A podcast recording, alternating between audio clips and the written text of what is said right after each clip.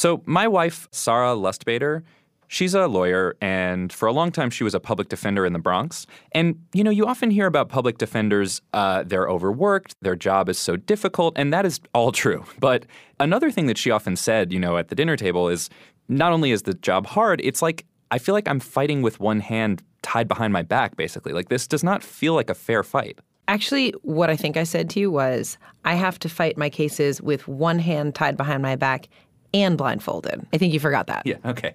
Objection sustained. um, yes, this is true. Um, and I think it takes even defense attorneys by surprise sometimes just how imbalanced the system is. If you watch Law and Order or any other crime show, you imagine the two sides walk into the courtroom with the defense and the prosecution each having the same set of facts, and they make their best case with the evidence. Is that right? Sort of? No, it's it's not. So let's just walk you through it, right? Let's say for example, you, Andrew, you're charged with robbery. Someone says he came up to me, he had a weapon, he he robbed me. Maybe there's evidence against you, maybe there isn't. Maybe there's a surveillance video. The prosecution doesn't have to show you that surveillance video. Maybe they'll give you an offer at that point, drop it down to trespassing. You'd plead guilty, maybe do a couple days of community service. You're certainly not facing an armed robbery charge. Would you take that deal? But I didn't you- do it. I wasn't even there. Would you go to trial and face 15 years in prison for armed robbery? But I'm telling you, I didn't do it. Like, do I have to? What What do they have on me?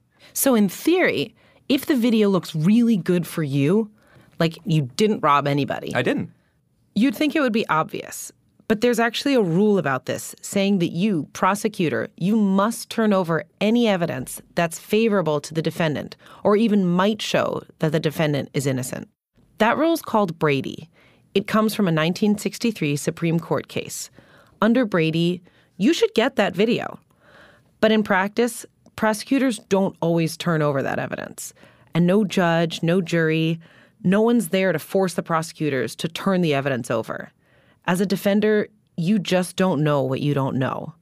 So plenty of people plead guilty without ever having any right to see what evidence is out there against them. So you're saying I either sit in jail waiting for a trial and go up against odds that I don't know what they are, or I just plead guilty without ever knowing what evidence they have on me. Yes. Now, let's say you're one of the very few people that says, no, you know what? I didn't do anything wrong. I'm going to take my chances at trial. So you go to trial. Even at trial, you don't get access to every single thing. And if you looked over the evidence that the prosecution didn't turn over, you might have a different opinion about whether they were supposed to turn it over or should have turned it over. But that's not an opportunity that you'll ever get. If you're a defense attorney, this is keeping you up at night, every night. You can't see what they have. You can't see over the wall between the prosecution and the defense. Sarah became obsessed with one case, almost a one in a million case, where the wall came down entirely. And what it revealed went all the way to the Supreme Court. The case was called Connick versus Thompson.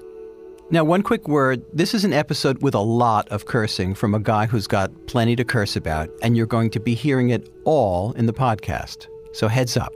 Here's Andrew Marantz and Sarah Lustbader. So the story starts in 1984 in New Orleans with a guy named John Thompson. At the time, John was 22 years old. He had two kids. I really loved it, my sons. Um, one lived it with me, and the other one visited me every weekend. I kept them. Um, I had a job, cleaning jewelry, repairing jewelry. But by the time I reached maybe 21, 20, 21, I had then got to the point where I was making so much money on drugs that I didn't want to go to work. John told us he wasn't a violent guy. He did deal drugs, and he was also a fence, which meant he traded stuff, mostly stolen stuff. Offenses, that's all he is. Someone that you can go find things that you wouldn't ordinarily could find somewhere else. He would trade drugs for guns, jewelry, things like that. And um and, and, and that became a way of life, which you know, two years later became my destruction too.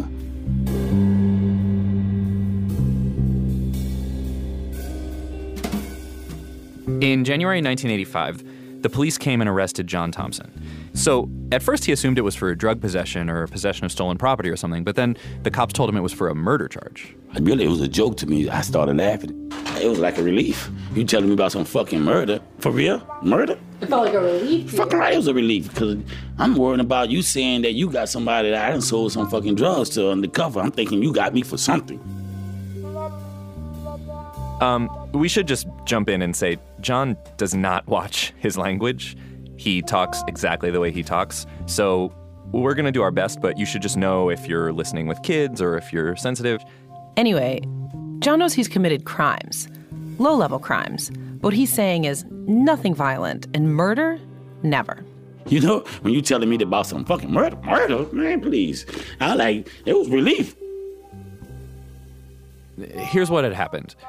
A few weeks earlier, this young man named Ray Liuzza got killed on the street. Um, the attacker uh, robbed him late at night, took his wallet, took a ring off his finger, and shot him and, and killed him.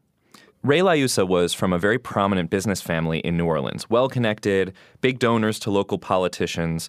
So even though there were a lot of murders around this time, this particular murder was front page news. There was a lot of pressure to solve this murder quickly. So the family puts up a big reward. They ask anyone to come forward with information. And a lot of people called in. And most of the things they called in with were useless. But this one guy called in. He seemed to know a lot about the murder. What he told the cops was I helped John Thompson sell the gun, the murder weapon. I think John Thompson and this guy, Kevin Freeman, they're the ones who did it. So he and the cops went to the person's house that he said he'd sold the gun to. And when he got there, the man he'd sold the gun to was wearing Ray Liuzza's ring. And when the cops asked him, Hey, where'd you get that ring? He said, Oh, John Thompson sold it to me. So at this point, the police started questioning John as a murder suspect. I'm like, man, I can't tell y'all something I don't know nothing about. I wasn't there. How the fuck you want me to tell you about what happened? I wasn't there. I can't give you that. You got to deal with the person or the people, whoever was there, but I wasn't one of them. At this point, the police are questioning both John Thompson and Kevin Freeman, trying to get them each to flip on each other. John actually knew Kevin and had bought stolen stuff from him in the past, but all he said to the cops was, Look, I don't know anything about a murder. Basically, he just stonewalled them and wouldn't give Kevin up. But while John was maintaining that silence with the cops, Kevin was talking. Once he realized that I wasn't testifying against him or I wasn't going to give him up, he gave me up like, psh. he hurry up and reversed the flip. So Kevin saw an opportunity here. He told the police that he'd been with John that night and that John was the murderer. He cut a deal with the prosecutors and offered to testify against John. And in exchange, they offered him a very lenient sentence. So now the prosecutors had what they wanted. They had an eyewitness identifying a murderer. Then something else happened that was very, very bad for John. When he was arrested, his photo ran in the paper. And then the cops got another call saying, hey, that guy you have in custody for killing that executive's son, he also did this carjacking. It turns out that a couple of weeks earlier, three white teenagers were leaving the Superdome when an African American guy tried to carjack them. When John's photo ran in the paper, the father of those kids sees the paper and says to the kids, Is this the guy that carjacked you? And they said, Yeah, I think it is. John got charged with the carjacking too. Here's what you need to know about the district attorney's office in New Orleans at the time. It was run by Harry Connick Sr., who, yes, is the father of Harry Connick Jr. Harry Connick Sr. was known to have a win at all costs kind of mentality. In fact, the lead prosecutor on John's case would later become notorious for keeping a mini electric chair on his desk with the faces of all the people he'd sent to death row. So if they get a case like the murder of Ray Liuzza, this wealthy, well connected white guy, the DA's office wants a conviction, they want it fast, and they want the maximum sentence they can get. And that's the death penalty. So they did something unusual in this case. They scheduled the carjacking trial first, even though it happened after the murder and it was a less serious charge. But if John had a violent felony conviction on his record, then they could use that to go for the death penalty on the murder case. So at the beginning of the trial, John's attorneys asked the prosecutors to hand over any scientific evidence that they had. And the prosecutors said, absolutely. But the defense never got anything. In fact, at the trial, the evidence against John was basically just the testimony, the eyewitness identification of these three teenagers.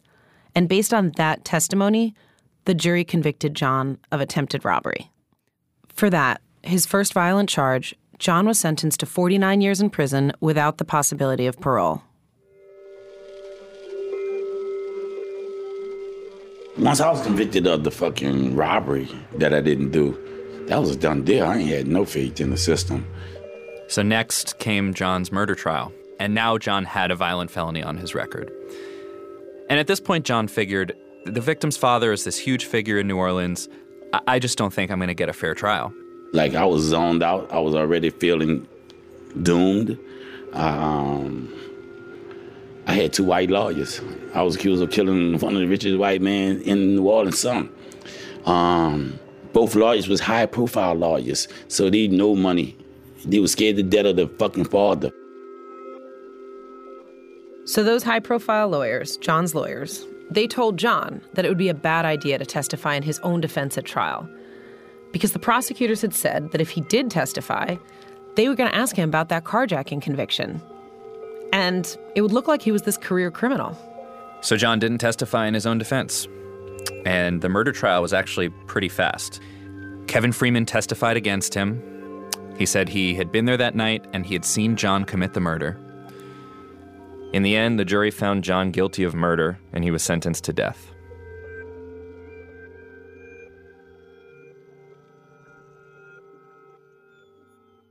John was sent to Angola and he was put into a cell on death row.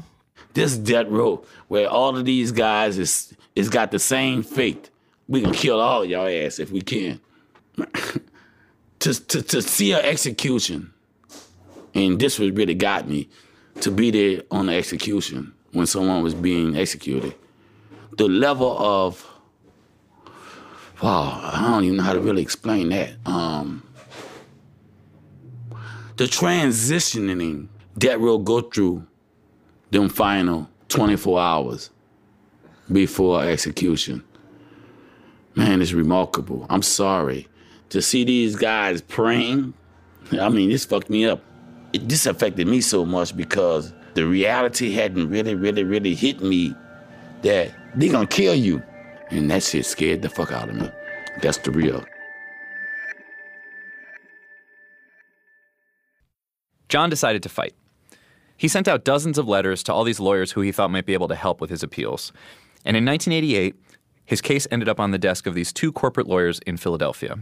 I'm Michael Banks. I'm an attorney and a partner at Morgan Lewis. I've been here for 35 years. And I'm Gordon Cooney, an attorney and a partner at Morgan Lewis, and I've been here for 33 years. That makes me the senior statesman, right? I'm the junior rookie He's kid. in the two. Kid. They really were rookies in 1988. They were just a few years into their careers, and they'd only done civil litigation defending big companies against lawsuits. They had never done a criminal case before. I had never been in a prison, period. But they did have reservations about the death penalty, and they knew they wanted to take on a pro bono appeal. And the Thompson case found us at that point. Michael and Gordon flew down to meet with John at Angola. I'm sure he was dismayed by our youth. If you call central casting and say, send me a lawyer over who's going to save my life and exonerate me, I don't, I don't think we were what he had in mind. John was definitely skeptical. He was thinking, I'm in trouble. Here you go again. Um, I tell you, don't. So money, money, respect money. That's the bottom fucking line. And so here I'm, I'm accused of killing the richest fucking man's son in New Orleans. And here come these high profile ass lawyers. Got to be able to relate to this fucking father. Bottom line. You didn't trust them. Fuck no. Trust them for what? I'm like, where y'all from? Michael and them came from both of my lawyers came from extended lawyers families. Their daddy was lawyers, you know, chip off the old blocks. And so you come from old money. And so that means you gonna be able to relate to them more than you can relate to your own fucking client. Because at some point you got to look at this and say, damn, that could have been me. Or damn, that could be my son. so Michael and Gordon had to build up trust, slowly. And they had to learn how to do a death penalty appeal as they went. So they started poring over the details of the original trial and trying to find what their strategy would be for the appeal. And based on the record they were looking at, it really seemed like John was guilty. What were the odds that he had been falsely accused and convicted of two separate crimes. But the truth is that they didn't know what they didn't know. So at the same time, John was learning the law. He was in prison and he was exchanging information with his friends on death row about their cases. In fact, John noticed that one of these friends had this amazing investigator who was handing over all these really detailed daily reports of her work. So I'm reading his reports. I say, damn, she good. you know, because I'm looking at detail, detail shit. I'm like, fuck, I ain't gonna have none of my fucking reports. I'm reading his reports and I'm realizing I got an investigator that I ain't never seen none of her fucking reports. I get on the phone and say, hey, hey, y'all, where's my investigative report? Do I have an investigator that's working on my case? So John called Michael and Gordon and said, guys, we need to hire this exact investigator. Her name was Elisa Abolafia. They said, John, we already have an investigator on your case. But he said, no, this one. So they did. Michael and Gordon looked at the records from the original trial, and they found a lot of issues. All these issues dragged on in the courts for years. At one point, John's lawyers got a hold of some police files indicating that the witnesses against John had been paid a reward. And they thought, hey, the defense definitely should have had this a long time ago. And this was because of the Brady rule, which, remember, is the Supreme Court ruling that the prosecution has to give over to the defense anything that could potentially be favorable to their client. Since the prosecution in John's case hadn't handed over those police files, Michael and Gordon suddenly wondered well, what else are they hiding? They showed this to the judge, and the judge ordered the prosecutors to hand over, quote, every scrap of paper related to the case. But the prosecutors just refused. They just didn't do it.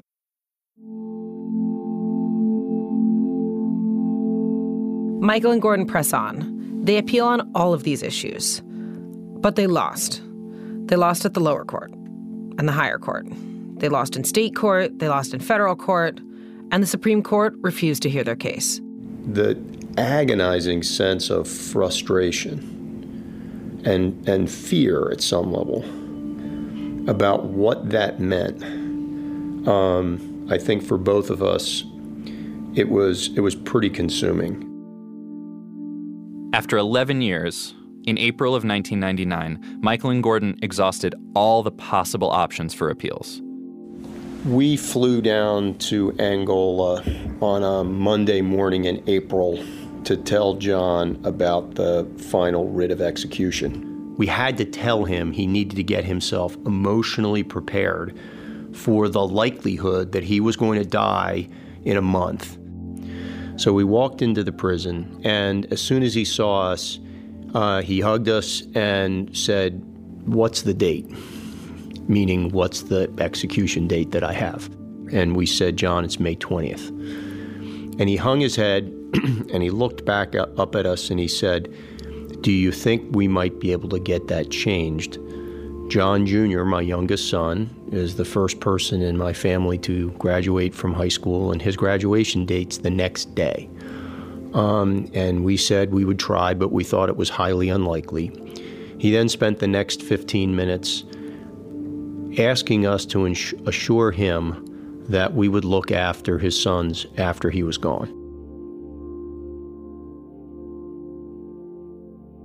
At that meeting, Michael and Gordon told John that there was one last recourse, one thing they could try. And that would be for them to file a motion for ineffective assistance of counsel, that John should basically claim that they had botched his case. I'm like, what? I was so fucked up about that. I said, man, y'all crazy motherfucker. No. They were like, what you mean, no? I'm like, no, man, no, no. If that's what it's gonna take to save my life, I must don't be, deserve to be here. Because at that point, I realized that y'all was doing everything in y'all power. Everything that it was for y'all to be able to do, y'all did. Y'all didn't hesitate. Y'all didn't ask the coast for no money. None of that shit. Y'all was like, um, y'all was 100% in. And when I told them that, it really fucked them up in the head that I didn't want them to do that and and, and it was like this could save your life. I'm like, no, it can't. That you that, just because you're doing that, that ain't no fucking guarantee. No, it can't save my life. I said, well, well, it'll destroy my life if they still killed me, and I know y'all did this shit and it ain't right. Cause y'all was effective. Y'all did do everything y'all could do in y'all power to save my life. So if this is the route you want to go, I'm not gonna be a part of it. And the rest of the time he spent consoling us. It was without a hint of emotion for him. You guys did a great job. Don't take this as a failure. You've done more for me than I ever could have expected. It was unreal. I can remember but when he leaving, you know, I can remember like, you know, just putting my head down and like saying, wow, you know, wow, that's how this shit going in.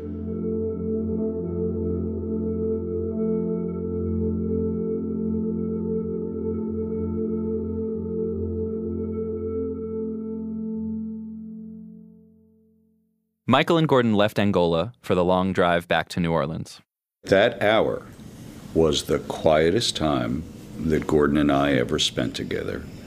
We could not muster up a word. We were probably an hour into the drive, and I just decided I can't stand this anymore. At least I'll distract myself by seeing what voicemails I have. And probably the second voicemail in my uh, my my voicemail box was a message from our investigator, and who basically said, you know, Gordon, this is Elisa. I found something really important. Please call me right away. I know you're in New Orleans. Here's my number. Call me right away. And there was a lot of excitement in her voice. So this sounds like something that would happen in a movie, but this is actually what happened. It's almost unbelievable. I mean, Yeah. they're really driving away. They've just told John that he's going to die in a month. And after 11 years, they've failed. And in that moment, they turn on their phone and get this message. So they called the investigator, and here's what she told them. She made this last ditch Hail Mary effort. She went to this old police evidence room. They did not want her to come in. She talked her way in. She found this box of evidence from the carjacking trial. The prosecution had never handed that over to the defense. She looked in the evidence. She saw this old lab report, and the lab report revealed that the perpetrator of the carjacking definitely had type B blood. This was huge, and it was totally new information. Only about 10% of people have type B blood. If John didn't have type B blood, then it would prove that John didn't commit the carjacking. And if he didn't commit the carjacking, then a death sentence on the murder case would have been much less likely. But Michael and Gordon didn't know John's blood type, so they called him. That's what they say. We got good news. We found um we found some blood. We just trying to make sure it ain't your blood. What's your blood type? I don't know. John didn't know, but time was really of the essence. They needed to find a doctor or a hospital, someone who had a record of John's blood type. They made all these calls. They also came up with this really weird plan to get an actual blood sample from John. They FedEx me an envelope that had a small Ziploc bag attached to a fake ass a letter with no nothing on it. And I was supposed to take the stapler that they had to staple the plastic bag into the thing with, and dig a hole in my finger and squeeze some blood out there so I can let it go in that plastic bag and zip it back up, put it back in another envelope that they had inside of it, and mail it back out to them right away. So John sends back the envelope, but by then Michael and Gordon didn't need it. They had gotten a call from a city hospital, and the city hospital told them that John's blood type was O. John couldn't have been the carjacker. When John heard that news, he realized exactly what it meant. Shit, I'ma live. I'ma live.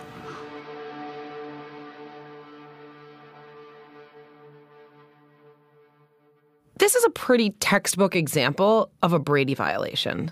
This is a nightmare for defense lawyers that there's something that definitively proves that their client is innocent. The prosecutors had it, didn't turn it over, and their client was sent to death row. Just to be clear, this blood evidence is sitting on a prosecutor's desk. There's no one who can, like, ask for it or demand that they hand it over? No, because nobody knows it exists except the prosecutors. And this is exactly the kind of behavior that this rule was intended to prevent. There's no way to know the full extent of how often this type of violation happens, but hundreds of exonerations have come about because of Brady violations. And the fact that we don't have a number, a sense of the extent of the problem, that is the problem, because it's usually hidden. It's amazing that in this case they actually found it. So, when this hidden blood evidence finally came to light, this was the first break John had caught in a long time. He was still in prison, but he didn't have an execution date. He didn't know what was going to happen next exactly, and it was still totally unclear how this evidence was hidden in the first place. Then, a few days later, he caught another break. A man named Mike Riehlmann stepped forward and said he had some new information about John's case. Mike Riehlmann was once a prosecutor in the New Orleans DA's office, and one of his friends in that office had been the junior prosecutor on John's carjacking trial. His name was Jerry Deegan. I was crazy about him. I loved him. I, I gave his eulogy at his funeral. We were really close. When Jerry got sick, he had this conversation with Mike Riehlmann. The conversation was about the doctor had told him that he had had colon cancer, was in remission, and then he told me that uh, it had rec- recurred or whatever, it had returned, and that uh, the prognosis was real bad. But in that same conversation, Jerry had told him something else. He told him he had this one big regret about this case he'd worked on. He had hidden blood evidence in a case one time. He'd made it disappear. I was surprised, and as I recall, I just told him he had to do something about it. Jerry wasn't on his deathbed yet, but this was pretty much a deathbed confession. I didn't know, I don't remember that I knew a, that it was a guy still in prison or on death row or anything like that. Uh, I just, he, uh, you know, told me of that regret, and that's all I've really recalled. When Mike Riehlmann heard about John's case through the local lawyer grapevine, he put two and two together. He went to John's lawyers and told them what Jerry Deegan had said about hiding the evidence. And the investigator on John's appeal discovered that before the trial, Deegan had checked out seven items of physical evidence from a police evidence room. He'd only returned five, everything except the two blood samples. So now John's lawyers clearly knew that the prosecutors hid the evidence on purpose so that the defense would never see it. Now, why would Deegan do that? Well, Mike Riehlmann didn't know. And I don't know that any of us are really going to know. But from what we do know about the case, it does seem difficult to believe that Jerry would do this all on his own without the knowledge of the senior prosecutors on the case. I have my suspicions about what happened in this case, but I would never reveal them. I mean, uh, there's, there's, I just don't want to do that. But He was very junior. I mean, it must have Oh. been one of his first trials. oh, absolutely, absolutely, It had to be. And he obviously felt guilty, though, about this. They this. have recalled it and mentioned it to me many years later. I would say you're right. Yeah. Based on these new revelations, the carjacking conviction was quickly overturned, and eventually the murder case was revisited. The judge said to the prosecutors, You really have to turn over everything. It is now clear that you have not been forthcoming. Just give everything to the defense. And even though they had ignored it the last time, this time they complied. So, John's lawyers, Michael and Gordon, before there was all this stuff they didn't know they didn't know. Now they have it, all of it. They started going through the files and they realized there are a ton of witnesses here that we never knew existed. They went back and interviewed those people. Kevin Freeman, the guy who'd testified against John, he had said that both he and John were at the murder scene, two people. But these new witnesses that came up, they all said there was only one person at the murder scene. And the person they described running away from the scene was tall with close cropped hair. Kevin Freeman matched that description. John definitely did not. I'm probably five, seven and a half at the most. Some people would say five eight, but every time I measured, they never came up to five eight. Um, but I had this afro, you know, I had this um, incredible afro um, that you know was like a Michael Jackson type style bush. And that's when we had our aha moment. This was no longer a hunch that John is a good guy or a firm belief that he had been denied a fair trial. Now we were able to reconstruct the entirety of the murder and say, wow, John didn't do it.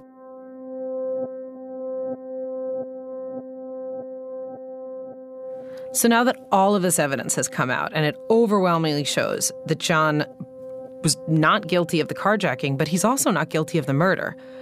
The prosecution still didn't say, wow, we are so sorry. Like, we have just committed the cardinal sin, the worst thing a prosecutor can do. No, they did everything they could to keep him in. They fought tooth and nail. Finally, after a huge effort, John got a new trial. At this trial, all of the evidence that tended to John's innocence came in. Finally, he got to testify. Finally, he got to explain why he had a gun, why he had a ring. He was a fence. This is what he did. He bought these stolen things from Kevin Freeman. After, so you've been in prison for 18 years, and then you get your new trial. And so they've already dismissed the armed robbery case. They give you a new trial on the murder case. And for the first time, you get to get up in court and tell your story. What was that like? I like this. This basically brought down to this was was all about from the get go. This was scared the fuck out of y'all from the get go. That's why y'all placed all these other crimes on me that y'all know I didn't do because you didn't want this to happen. You didn't want me. So I was confident in that aspect. I ain't had nothing to hide. I ain't killed no fucking body. You couldn't cross me up about the murder at all. How you could cross me up about something I ain't had nothing to do with. So you could ask me questions about the murder all you fucking want. I can't answer none of them because I wasn't there. After the trial, the jury deliberated for 35 minutes. That is not a lot of time. So I'm sitting, you know, all rise. This was the moment John had been waiting for for 18 years. A verdict after a fair trial, a trial where both sides had equal access to the evidence. When he said, yes, Your Honor, we reached the verdict, and the judge said, can, um, can, you, can you read it to us? And um, when he said not guilty, that's the only thing I heard from then on. Um, nothing else. I mean, everything else went black. Everything else went went went um it, because the the uproar in the courtroom, everything got emotional fast. Tommy came out of the jury mouth, I mean, it got emotional fast. I think the only thing I could do is just you know catch my breath, you know, and um and like realize that fuck, so you know that it's over with. Um, that was a a hell of a hell of a feeling.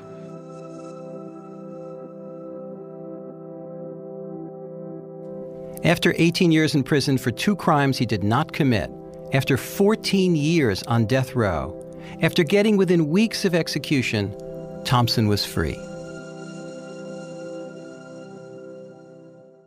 In 2003, John Thompson got out of prison. And so he started wondering how is what happened to me not a crime? I'm speaking in terms of what is a crime, what is attempted murder. You know, and, and, and they get mad because they don't, they don't want to create that kind of conversation. They want to keep the conversation as malfeasance of office. I mean, this prosecutor abuses authority. No, this prosecutor tried to kill me. He ain't try to abuse his authority. Now he tried to commit a crime. He tried to kill me. If I tell you that this attorney took $10 from me, you're going to try to get his ass. But I can tell you he tried to kill me, you ain't going to do him nothing. His lawyers asked the prosecutors for a small settlement to get John on his feet after what he'd been through, and the prosecutors flat out refused. So you might think John could maybe sue the prosecutors. But here's the thing individual prosecutors have absolute immunity for anything they do in the course of their job. Legally speaking, it's like as long as they're acting as prosecutors, they can do no wrong. So we could not sue under federal law or state law um, the individual prosecutors. That's Gordon Cooney, one of John's lawyers. He and Michael Banks, the other lawyer, they decided that if they couldn't go after the individual prosecutors, then maybe the whole office of the DA could be held responsible. Hello. Hi there. Hi. Hi. Uh, I'm Andrew Marantz. We spoke on the phone. You're Andrew? So, again, the district attorney of New Orleans at the time of John's trial, he's since retired, was Harry Connick Sr., the father of the singer. He was the DA in New Orleans for 30 years. My name is Joseph Harry Fowler Connick. That's a lot of names. Better, well, I'll tell you what, I'm one of eight. I told all of my brothers and sisters, I said, look, it's obvious that mother favored me over all of you. And they, said, they said, how can you say that? I said, well, what is your name? James Paul. What is your name? Paul David. What is your name? Jesse Ann. What is your name? You know, I said, all of them had three names. I said, she gave me four. and if that doesn't indicate something. Talking to Harry Connick, you, you can get a sense for how he was able to win election after election and keep the office of the DA for 30 years. He's a good politician, he's charming. But he might not have been the most scrupulous manager of that office. After the blood evidence came to light, John's lawyers started investigating the practices of Connick's office, and they found some really troubling stuff.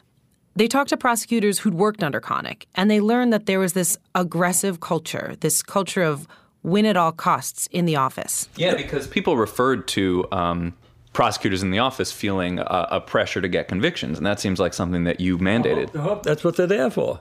That's what we do. You know, that's our living. Uh, I like to let my lawyers uh, take cases and use their own judgment. I, I trust their integrity and their competence. Uh, a lot of people were upset, defense lawyers primarily, and defendants, with what I was doing. You know, well, I wasn't there for them. I was there for the people who elected me. During the investigation, John's lawyers had questioned Connick directly. They asked him about Brady, the rule that should have compelled the prosecutors to give that blood evidence to the defense in John's case. They found out that Connick didn't train his prosecutors on Brady. There had been four death row exonerations related to Brady violations in the decade before John's case. Connick was basically allowing his prosecutors to ignore the Brady rule. He even testified that the whole time he was DA, he hadn't read a law book. John's lawyers asked him, okay, can you just define what the Brady rule is? And he, he couldn't. That was, he was asking me something about a d- definition, and I couldn't give him a, a, a classroom definition, you know. First of all, what is Brady? Because Brady's changed a few times over the years. Mm-hmm. I should say, what version do you want? Right, the most recent one, which is why you have to keep up with it. Yeah, yeah. But I, I uh, no, I, that, that, that was not the best said statement in my life. I see. So Connick demonstrated under oath that he didn't totally understand Brady, that he didn't train his own prosecutors in Brady, and it was clear that at least one of his prosecutors had deliberately hidden evidence. With those facts, John's lawyers built their case against the office. They sued the office of the district attorney for violation of John's civil rights. It was a piece of restoring John's dignity to say, You, John, are the good guy in this, and the prosecutors who were supposed to be wearing the white hats and putting criminals in jail and upholding the values of the criminal justice system, they were the bad guys, you were the good guy. The jury gave John an overwhelming win. $14 million, a million for each year he'd spent on death row. You know, I just feel it's I don't believe it's about the amount. I believe it was more about um, them saying you right. This was a huge moment of vindication for John and a huge blow to the DA's office. So you might think that this would have been shameful for Connick, that there might be some regret. What he went through, he he all of a sudden, I mean, I did a, some study on Thompson and I knew what kind of person he was. And but but then they claimed that he got got a halo and wings, and which is maybe he did, and I don't hold that against him.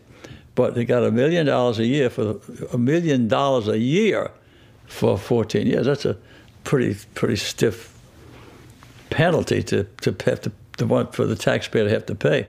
It's pretty surprising to hear Connick talk this way about someone that his office had imprisoned for 18 years for two things that he didn't do. But that was not even the most shocking thing he said. He, he killed the son of a of a friend of mine, as a matter of fact, but a very prominent New Orleanian and a good, generous citizen. Mm. Uh, but uh, he he killed him this is Thompson. That's what he was prosecuted and convicted of. Right, but he didn't do it. Who said that? The jury. He was found not guilty later. It, it, it, they really come back and say uh, not guilty. Uh, they don't say that that uh, he he was innocent. Yeah, so I did not this know. Was shocking. I didn't know until that moment that he didn't believe John was innocent. Or he didn't want to believe John was innocent. Yeah, he still to this day thinks John did it. I mean, when when people talk about like an adversarial mindset that that prosecutors just want to win, this seems extreme. I was surprised that it, it got so deep into him that he he could never change his mind about it. Even after all the hidden evidence, he still believed it. Yeah, so I asked Connick, you know, weren't you ever worried that someone could have been wrongfully charged and convicted and sent to death row on your watch? I wasn't even talking specifically about John's case. I was just wondering if it was conceivable that that could have happened. Didn't you worry about that? I don't know whether, what, I don't care what your religions are, but if you're Catholic and you want to, you don't understand the state of grace, that is, be acceptable when your time comes. Well, if I do something like deny a person his individual rights, that would be a sin. Well, and a serious sin. And uh, I have never done anything during my 30 years in office that requires me to go to confession. Never, never. And uh, whether that means anything to anybody or not, but it means something to me.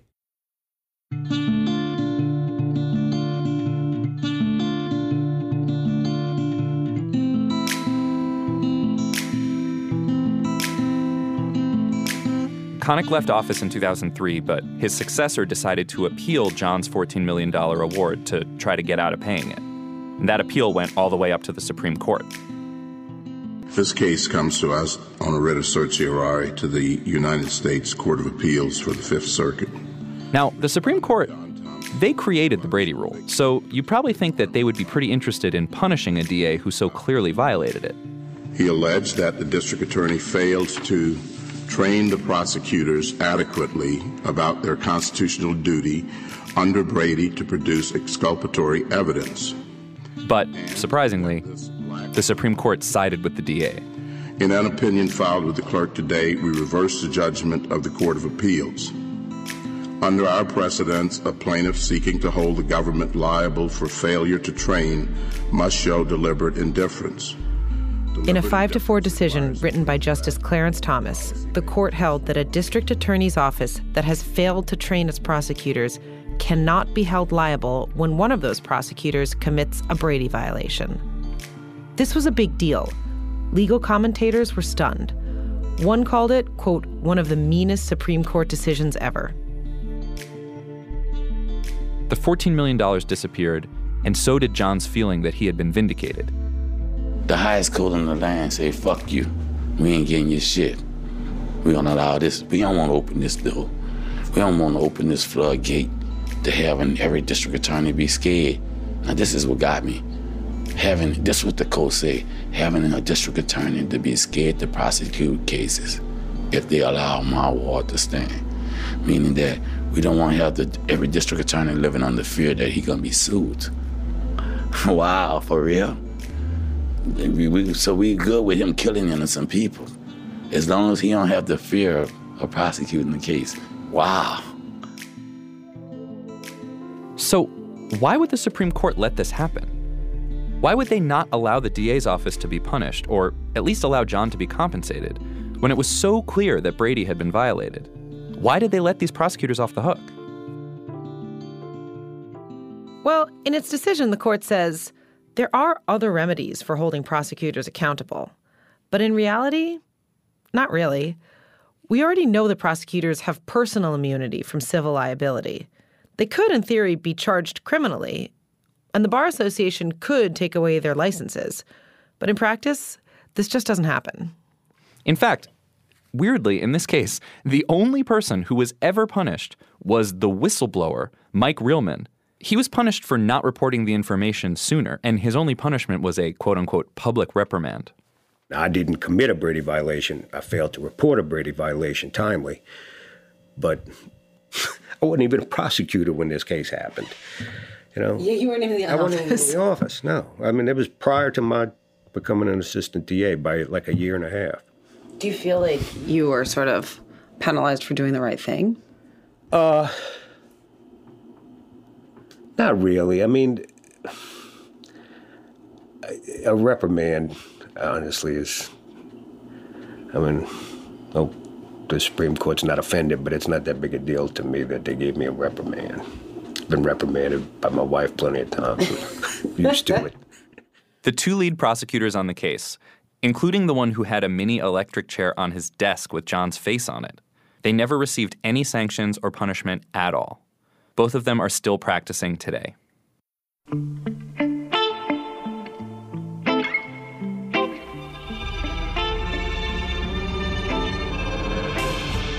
If you ask most people what the job of a prosecutor is, They're going to say to win cases, to put bad people in jail.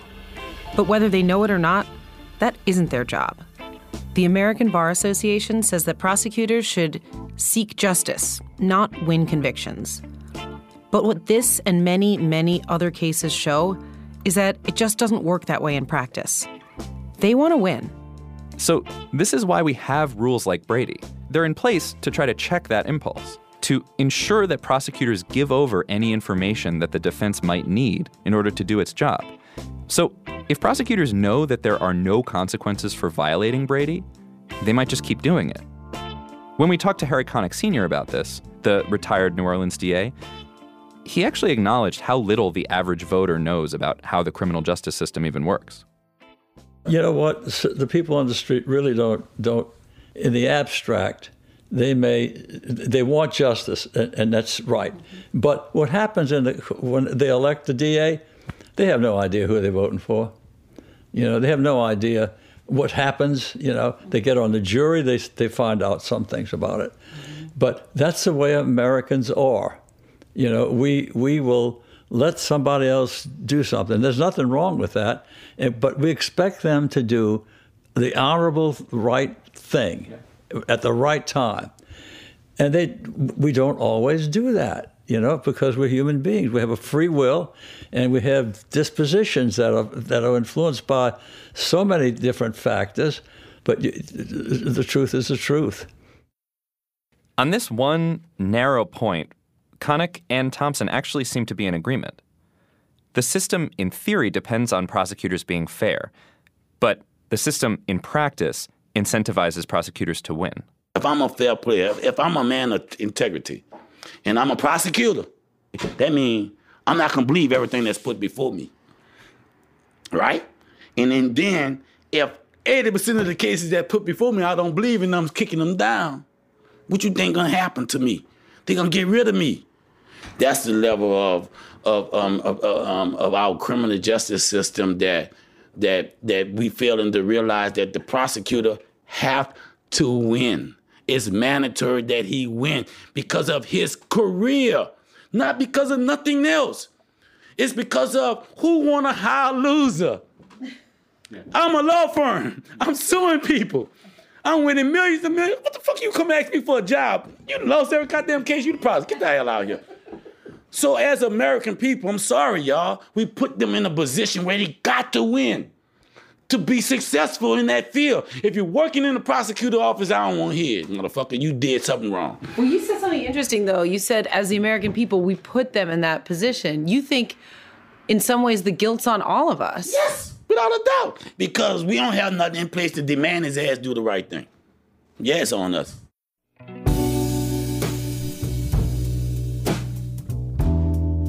After getting out of prison, John got married, started over. He founded Resurrection After Exoneration, an organization to help exonerees get back on their feet. He advocated for reform of the prosecutorial system and punishments for prosecutors. He stayed in New Orleans, where sometimes he'd run into the former district attorney Harry Connick in the grocery store. My wife is just crazy about shopping in Sam's. I don't like Sam's, but my wife is crazy about it. And and that's right out there by his house. So that's the only grocery store he go to. Goddamn, I'd be damned if every time I go in that motherfucker, I don't run across his head. And one time, the bastard, he's so old and he be doing all kind of taking all. One time I ran my basket into his shit just on GP, just to see if he gonna recognize me in my face. And he never recognized you. He never. Never say anything to him. I told him one time. What'd I said, say, it's the wrong thing what you did, John Thompson. That's what I tell him. It's the wrong thing what you did, John Thompson. I don't even really know if he recognized. Only reason why he recognized the name because y'all called as reporters and said that. But I bet if y'all would have just called and said, "Oh, Mr. Conner, you know John Thompson? John Thompson, John." I can imagine that.